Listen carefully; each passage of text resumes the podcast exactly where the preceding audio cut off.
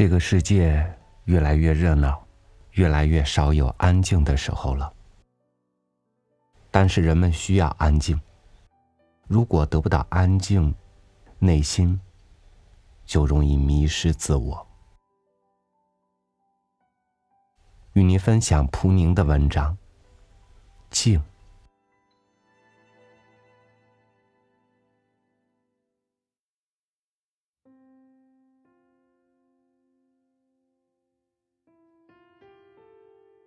我们是在夜里到达日内瓦的，正下着雨。拂晓前，雨停了，雨后初霁，空气变得分外清新。我们推开阳台门，秋晨的凉意扑面而来，使人陶然欲醉。由湖上升起的乳白色的雾霭。弥漫在大街小巷上。旭日虽然还是朦朦胧胧的，却已经朝气勃勃的在雾中放着光。湿润的晨风，轻轻的抚弄着盘绕在阳台柱子上的野葡萄血红的叶子。我们换书过后，匆匆穿好衣服，走出旅社。由于昨晚沉沉的睡了一觉。精神抖擞，准备去做尽情的畅游，而且怀着一种年轻人的预感，认为今天必有什么美好的事在等待着我们。上帝又赐予了我们一个美丽的早晨。我的旅伴对我说：“你发现没有，我们每到一地，第二天总是风和日丽，千万别抽烟。”只吃牛奶和蔬菜，以空气为生，随日出而起，这会使我们神清气爽。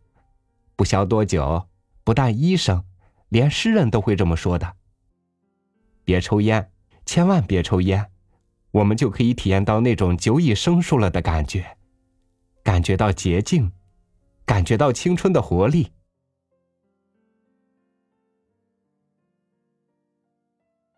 可是。日内瓦湖在哪里？有片刻功夫，我们茫然的停下来。远处的一切都被轻纱一般亮晃晃的雾覆盖着，只有街梢那边的马路已沐浴在霞光下，好似黄金铸成的。于是，我们快步朝着被我们误认为是浮光耀金的马路走去。初阳已透过雾霭，照暖了去无一人的堤岸，眼前的一切无不光影四射。然而，山谷、日内瓦湖和远处的萨瓦山脉依然在吐出料峭的寒气。我们走到湖堤上，不由得惊喜交集的站住了脚。每当人们突然看到无涯无际的海洋、湖泊，或者从高山之巅俯视山谷时，都会情不自禁的产生这种又惊又喜的感觉。萨瓦山消融在亮晃晃的沉蓝之中，在阳光下难以辨清，只有定睛望去，方能看到山脊好似一条细细的金线，屹立于半空之中。这时，你才会感觉到那边绵亘着重峦叠嶂。近处，在宽广的山谷内，在凉飕飕的、湿润而又清新的雾气中，横着蔚蓝、清澈、深邃的日内瓦湖。湖还在沉睡。簇拥在港口的斜帆小艇也还在沉睡，它们都像张开了灰色羽翼的巨鸟，但是在清晨的寂静中还无力拍翅高飞。两三只海鸥紧贴着湖水悠闲的翱翔着，冷不丁其中的一只忽地从我们身边掠过，朝街上飞去。我们立即转过身去望他，只见他猛地又转过身子飞了回来，想必是被他所不习惯的街景吓坏了。朝吞初上之际，有海鸥飞进城来。住在这个城市里的居民该有多幸福啊！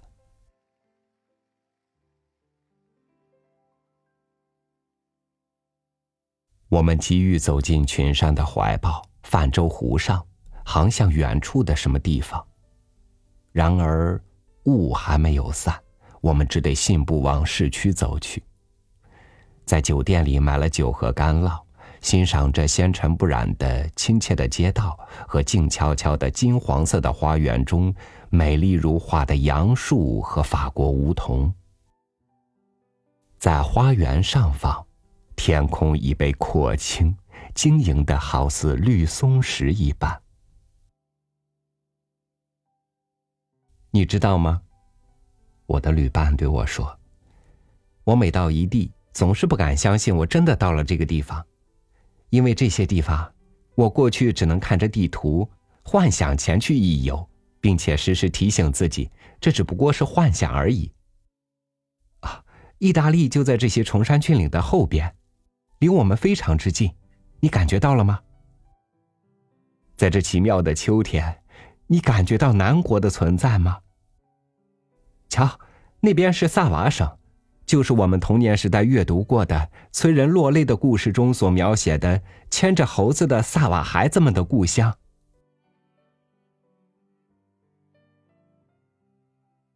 码头旁，游艇和船夫都在阳光下打着瞌睡，在蓝盈盈的清澈的湖水中，可以看到湖底的沙砾、木桩和船骸。这完全像是个夏日的早晨，只有主宰着透明的空气的那种静谧，告诉人们现在已是晚秋。雾已经消散的无影无踪，顺着山谷及木朝湖面望去，可以看得异乎寻常的远。我们迫不及待的脱掉上衣，卷起袖子，拿起了桨。码头落在船后了，离我们越来越远。离我们越来越远的，还有在阳光下光滑熠熠的市区、湖滨和公园。前面波光粼粼，耀得我们的眼睛都花了。船侧的湖水越来越深，越来越沉，也越来越透明。把桨插入水中，感觉水的弹性，望着从桨上飞溅出来的水珠，真是一大乐事。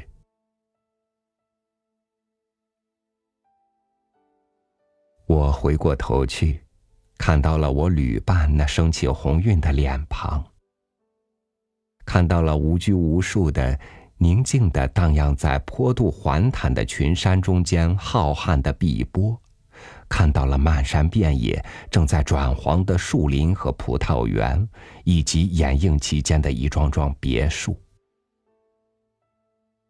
有一刻间，我们停住了桨，周遭顿时静了下来，静得那么深邃。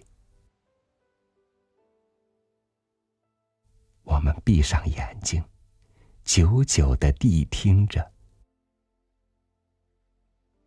什么声音也没有，只有船划破水面时，湖水流过船侧发出的一成不变的汩汩声。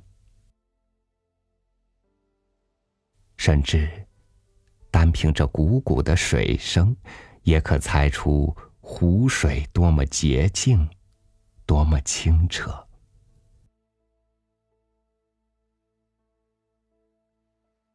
滑吗？我问。慢着，你听。我把桨提出水面，连汩汩的水声也渐渐消失。从桨上滴下一颗水珠，然后又是一颗。太阳照得我们的脸越来越热。就在这时，一阵悠扬的钟声从很远很远的地方飘至我们耳际。这是深山中某处的一口孤钟，它离我们那么远，有时我们只能隐隐约约听到它的声音。你还记得科隆大教堂的钟声吗？我的旅伴压低声音问我。那天我比你醒得早，天还刚刚拂晓，我便站在洞开的窗旁，久久的谛听着独自在古老的城市上空回荡的清脆的钟声。你还记得科隆大教堂的管风琴？和那种中世纪的壮丽吗？还有莱茵省那些古老的城市、古老的图画，啊，还有巴黎。然后，唉，然而那一切都无法和这里相比，这里更美。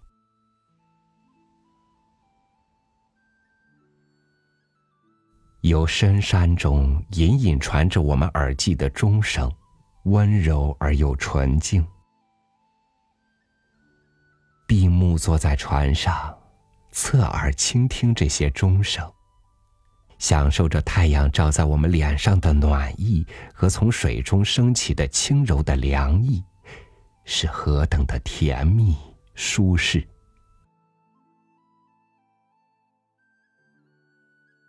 有一艘闪闪发光的白轮船。在离我们约莫两俄里远的地方驶过。明轮拍击着湖水，发出疏远、安雅、生气的嘟囔声，在湖面上激起一道道平展的、像玻璃一般透明的涌浪，缓缓的朝我们奔来，终于柔情脉脉的晃动了我们的小船。瞧，我们已置身在崇山的怀抱之中。当轮船渐渐变小，终于隐没在远处以后，我的旅伴对我说：“生活已留在那边，留在这些崇山峻岭之外了。我们已进入寂静的幸福之邦。这寂静之邦何以明之？我们的语言中找不到恰当的字眼。”他一边慢慢的划着桨，一边讲着，听着。日内瓦湖越来越辽阔的包围着我们，钟声忽远忽近，似有若无。在深山中的什么地方，有一座小小的钟楼。我想到，独自在用它回肠荡气的钟声。赞颂着礼拜天早晨的安谧和寂静，召唤人们踏着俯瞰蓝色的日内瓦湖的山道到他那儿去。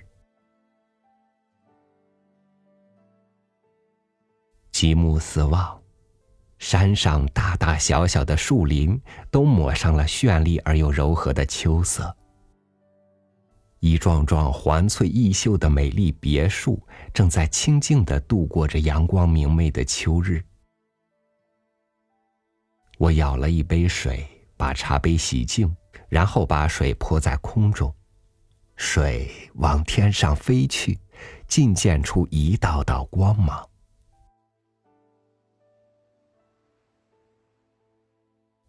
你记得曼弗雷德吗？我的同伴说。曼弗雷德站在博尔尼兹阿尔卑斯山脉中的瀑布前，正值正午。他念着咒语，用双手捧起一掬清水，泼向半空。于是，在瀑布的彩虹中，立刻出现了童真圣母山，写得多美啊！此刻我就在想，人也可以崇拜水，建立拜水教，就像建立拜火教一样。自然界的神力真是不可思议。人活在世上，呼吸着空气，看到天空、水、太阳，这是多么巨大的幸福！可我们仍然感不到幸福。为什么？是因为我们的生命短暂，因为我们孤独，因为我们的生活谬误百出。就拿这日内瓦湖来说吧，当年雪莱来过这儿，拜伦来过这儿，后来莫泊桑也来过。他孑然一身，可他的心却渴望整个世界都幸福。当年所有的理想主义者，所有的恋人，所有的年轻人，所有来这里寻求幸福的人都已弃世而去，永远消失了。我和你有朝一日，同样也将弃世而去。你想喝点酒吗？我把玻璃杯递过去，他给我斟满酒，然后带着一抹忧郁的微笑，补充说。我觉得，有朝一日，我将融入这片亘古长存的寂静中。我们都站在他的门口，我们的幸福就在那扇门里边。你是否记得易卜生说的那句话？妈呀，你听见这寂静吗？我也想要问你，你有没有听见这群山的寂静呢？我们久久的遥望着重重叠叠的山峦和笼罩着山峦的洁净柔和的碧空，空中充溢着秋季的无望的忧意。我们想象着，我们远远的进入了深山的腹地，人类的足迹还从未踏到过那里。太阳。照射着四周都被山岭锁住的深谷，有只雾鹰翱翔在山岭与蓝天之间的广阔的空中。山里只有我们两人，我们越来越远的向深山中走去，就像那些为了寻找火绒草而死在深山老林中的人一样。我们不慌不忙的划着桨，谛听着正在消失的钟声，谈论着我们去萨瓦省的旅行，商量我们在哪些地方可以逗留多少时间。可我们的心却不由自主的离开话题，时时刻刻的向往着幸福。我们以前所从未见到过的自然景色的美。以及艺术的美和宗教的美，不论是哪里的，都激起我们朝气蓬勃的渴求，渴求我们的生活也能升华到这种美的高度，用出自内心的欢乐来充实这种美，并同人们一起分享我们的欢乐。我们在旅途中，无论到哪里。凡是我们所注视的女性，无不渴求着爱情。那是一种高尚的、罗曼蒂克的、极其敏感的爱情。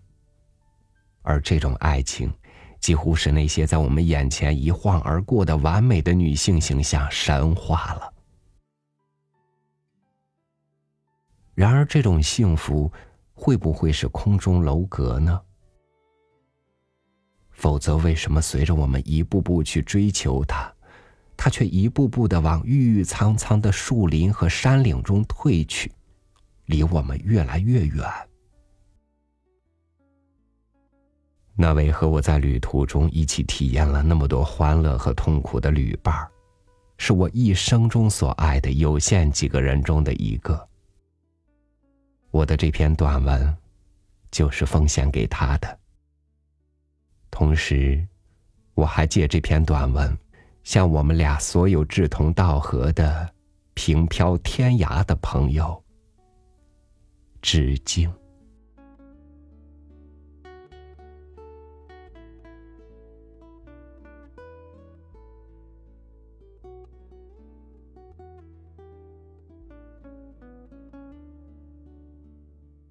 一株恣意生长的植物，随风摇曳。